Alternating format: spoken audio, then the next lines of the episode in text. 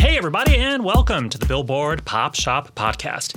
I'm Keith Caulfield, Senior Director of Charts at Billboard. And I'm Katie Atkinson, Billboard's Executive Digital Director, West Coast. Hello, Katie. How are you? Hi, Keith. I'm doing great. How about yourself? I am just fine.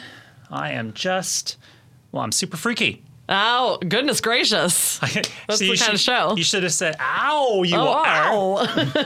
Good God. Um, well, we'll tell you why we're feeling freaky later.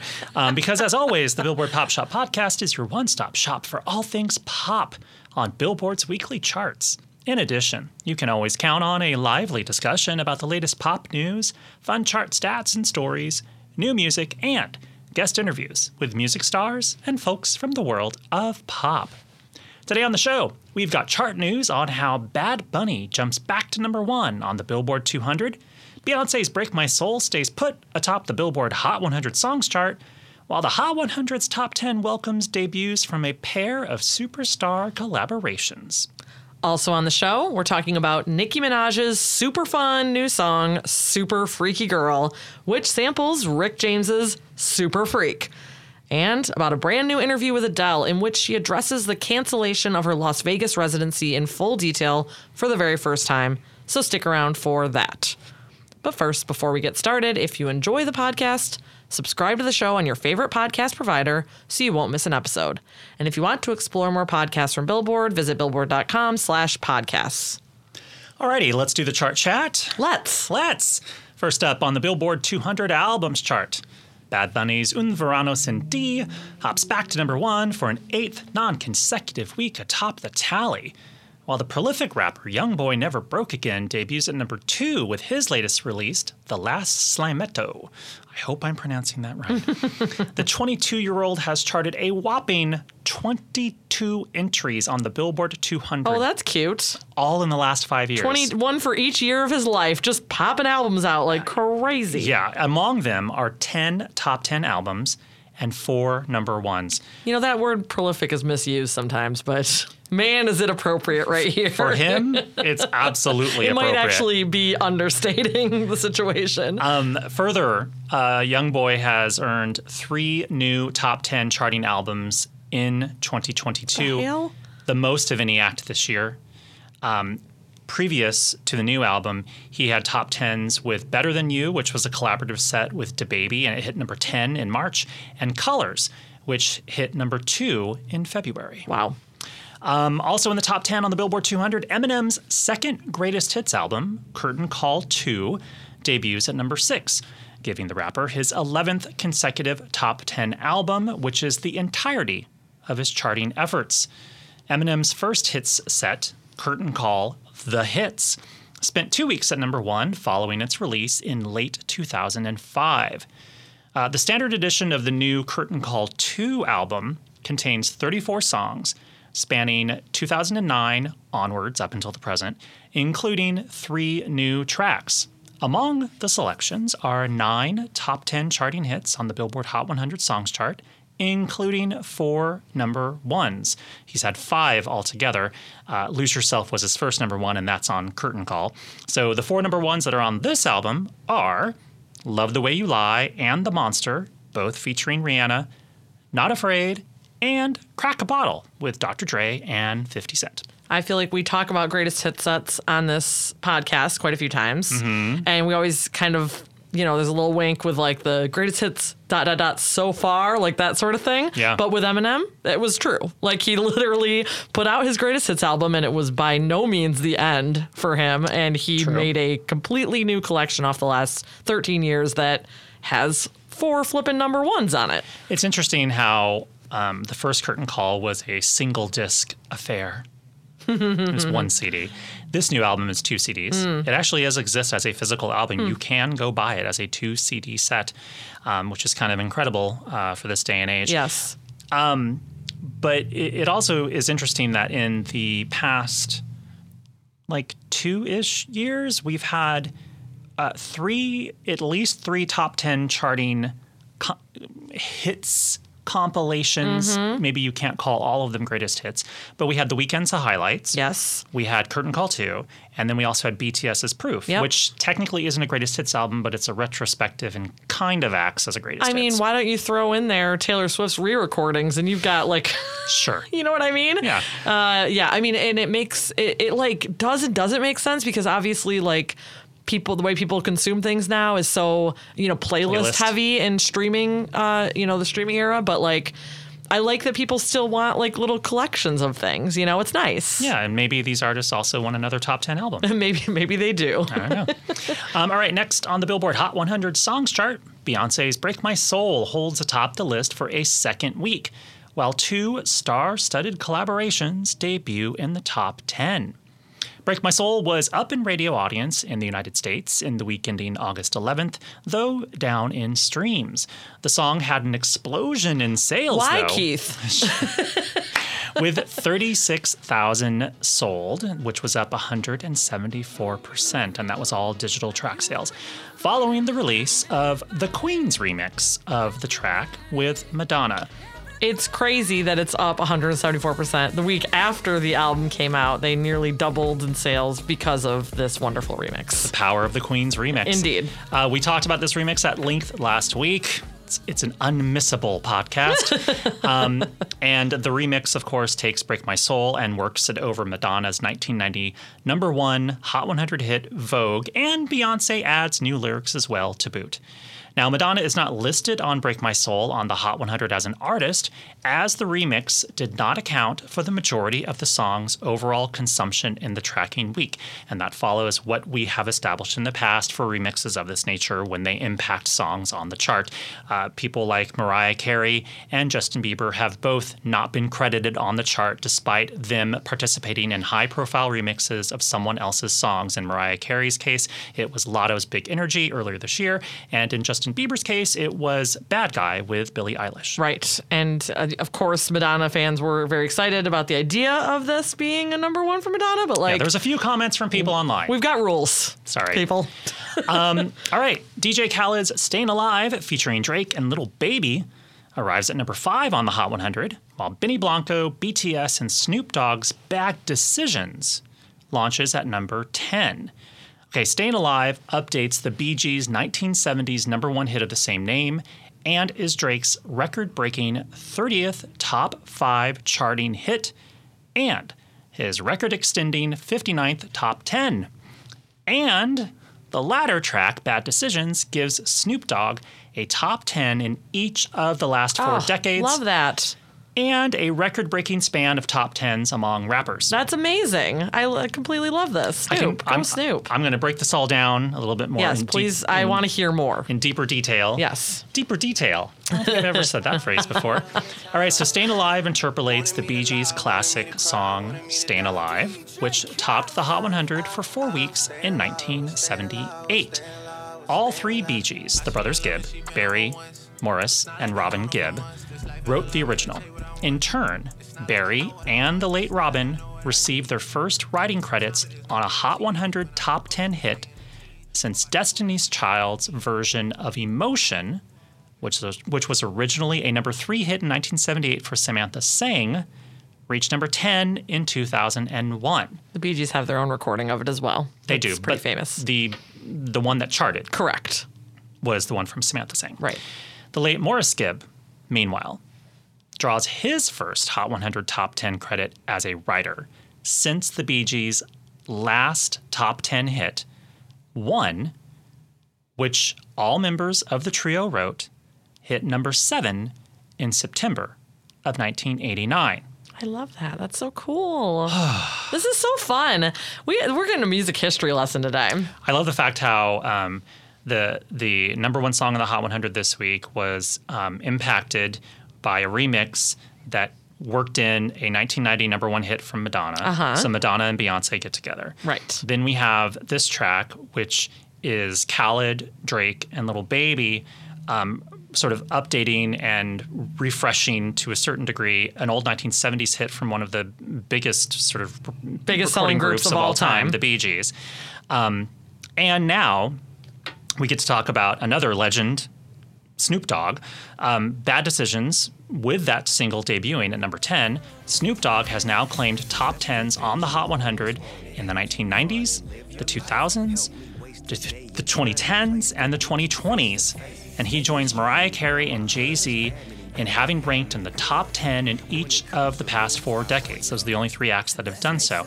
And Carey has actually done it because of her annual resurgence of All I Want for Christmas Is You. Right. So Well, Snoop has done it with a brand new song. And when you think about hip hop being such a relatively young genre, the idea that we've now got this man and Jay Z who have, you know, been succeeding for four decades. Mm-hmm.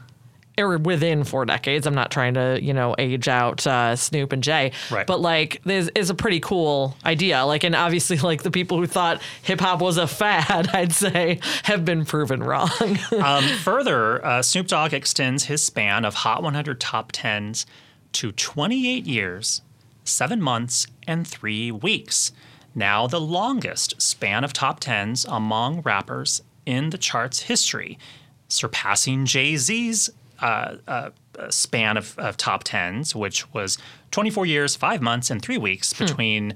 March of 1997 and September of 2021. I'm sure Jay Z will get another top 10, you know, in a few months. Who Yep. knows? What was Snoop Dogg's first top 10, you ask?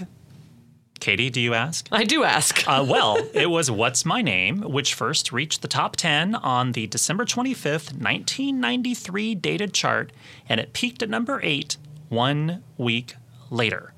So, Um, Can we talk about the fact that that also samples an older song? What's My Name does? Yeah, it's uh, George Clinton, you know, Atomic Dog.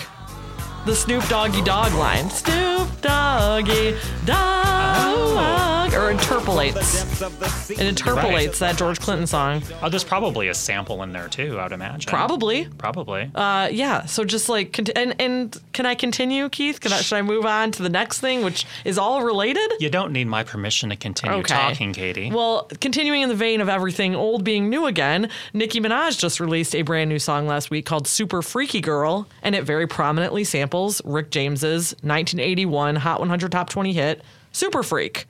So let's take a quick listen to that. E E E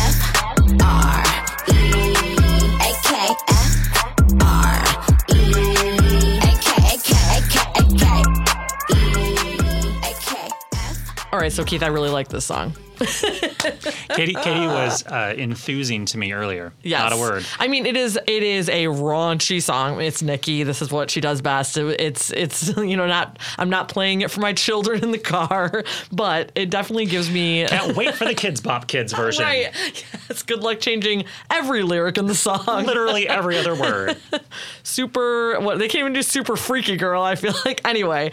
Um, it Super definitely silly girl. Right. Exactly. it definitely gives me Anaconda vibes, uh, which is of course when Nicki sampled Sir Mix-a-Lot's "Baby Got Back" for her number two Hot 100 hit back in 2014.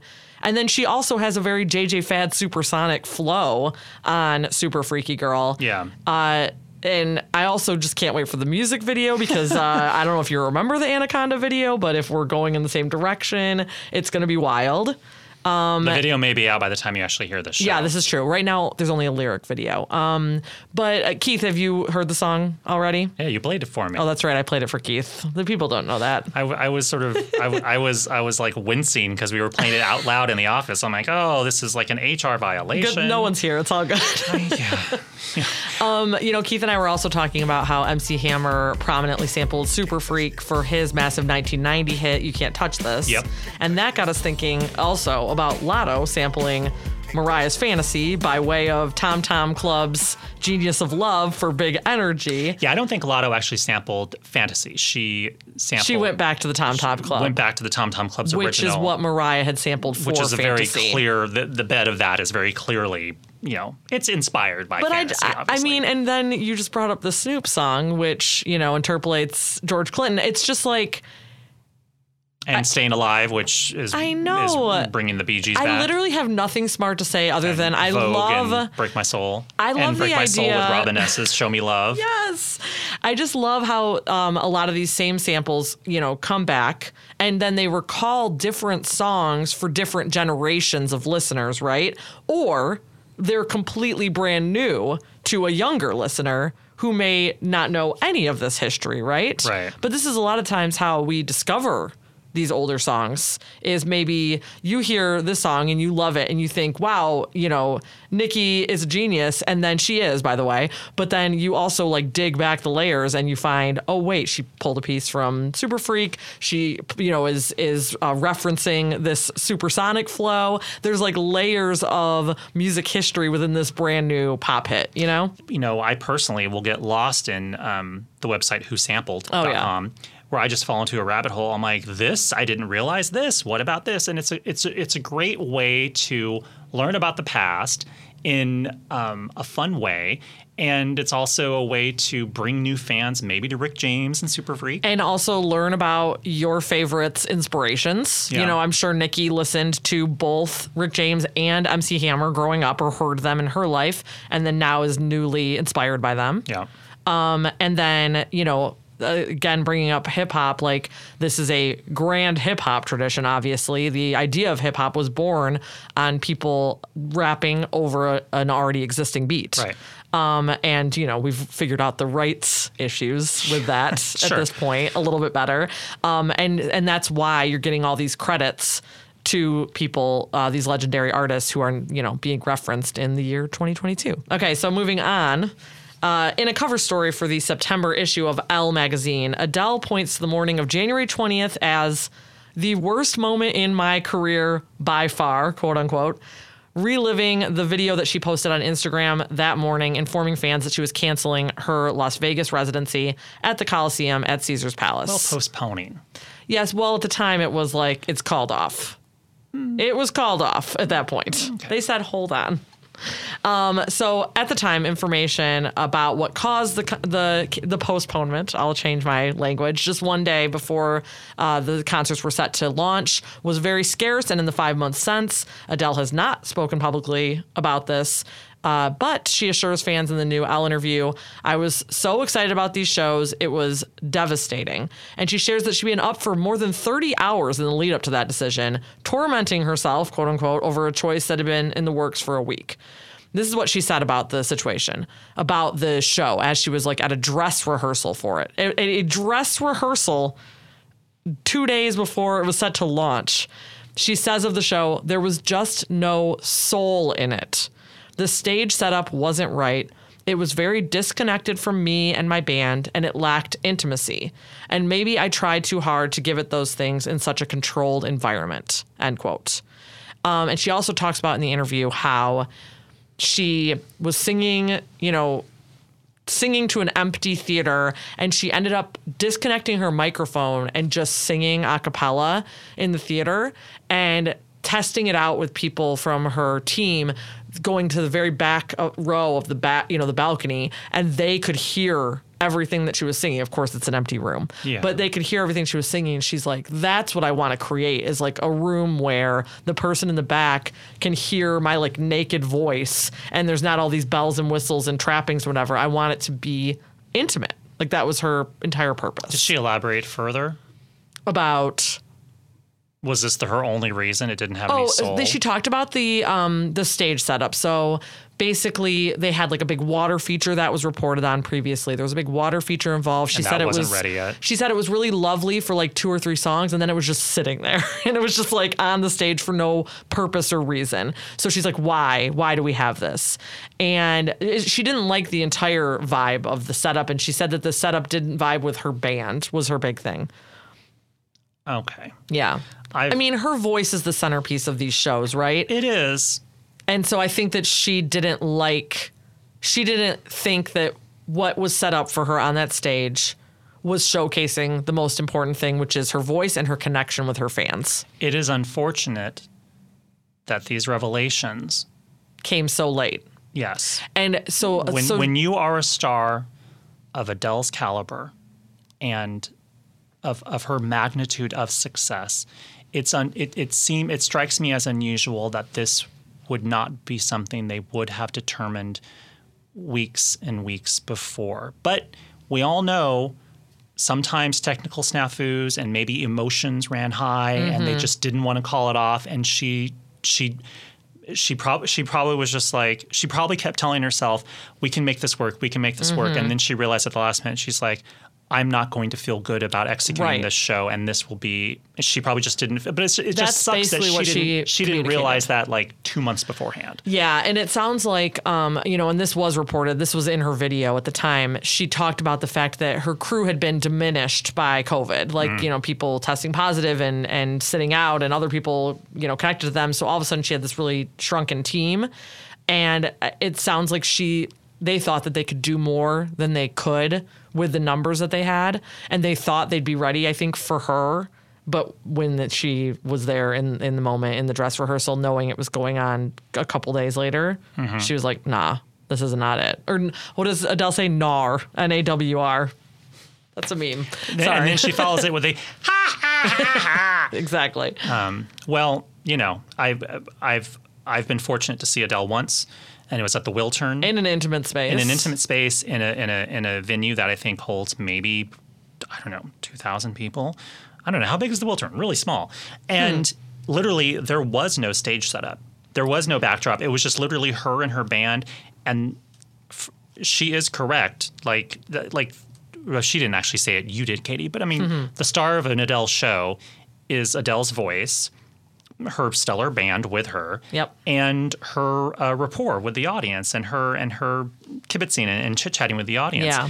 And you don't really need much else. And maybe Well, she was just like, all right, look, we know we, we know whatever she stages is going to probably be a magical evening. Right. Once it actually starts to happen.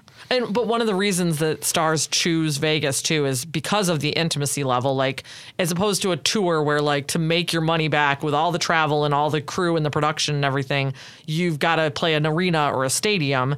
It's like in Vegas, you can do a couple nights a week in the same place, and she uh, the capacity at the Coliseum, the internet's telling me, is forty one hundred. Yeah. So It's it's a it's it it's it, I mean I've seen a show there. Have you seen a show at the Coliseum? uh, not the Coliseum. No, it it it's a bit big. The stage itself is enormous. you're telling me it's double the size of the Wiltern. Did you say two thousand for the Wiltern, or was that just a guess? that was just a guess. Okay. Um, I do know that the Coliseum itself, that stage, is enormous, and it can sort of engulf you. It was a good guess. Really? 1850. Okay.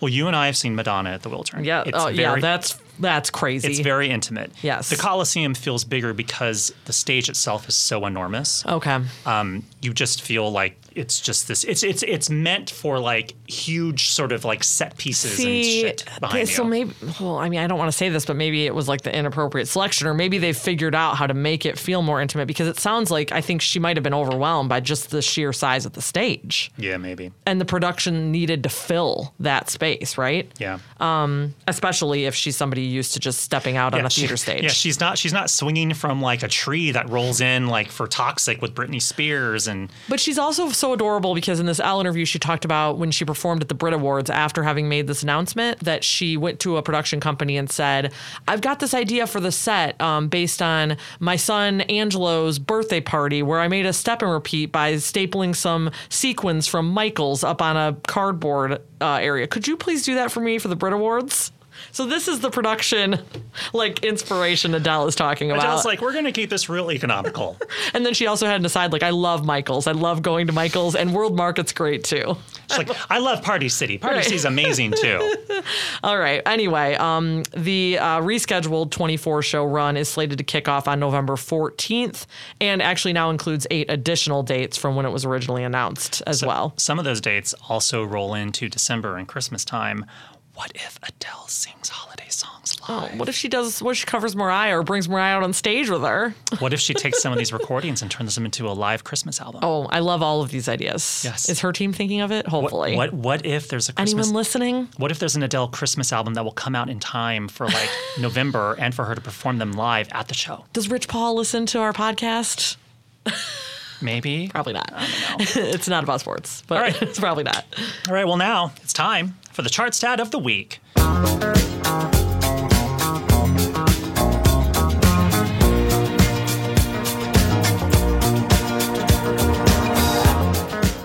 With the earlier talk of the Bee Gees, let's take a moment to reflect on their stellar career on the Billboard charts.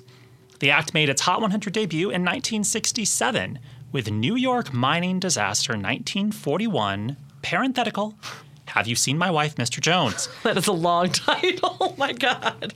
It peaked at uh. number 14. It was the first of 43 hits on the Hot 100 for the trio. Among them, 15 top 10s, nine of which reached number one. Incredibly, the trio notched six consecutive number ones between 1977 and 1979 with How Deep Is Your Love, Staying Alive, Night Fever, Too Much Heaven, Tragedy, and Love You Inside Out. Also, Love You Inside Out was sampled by Snoop Dogg on Ups and Downs a while Well, back. look at that, calling it all together. Uh, the Bee Gees were so hot in the 1970s, they charted more number ones that decade than any other act, with all nine of their number ones coming in that decade. In the 1980s, the brothers Gibb, in various permutations, wrote hits for and sometimes collaborated with other acts like Barbra Streisand, Dolly Parton, and Kenny Rogers on Islands in the Stream, Diana Ross on Eaten Alive and Chain Reaction, Dionne Warwick, and many more. On the Billboard 200, the Bee Gees placed 34 entries, including eight top 10s, two of which were number one 1979's Spirits Having Flown and 1980's Bee Gees Greatest, a best of compilation.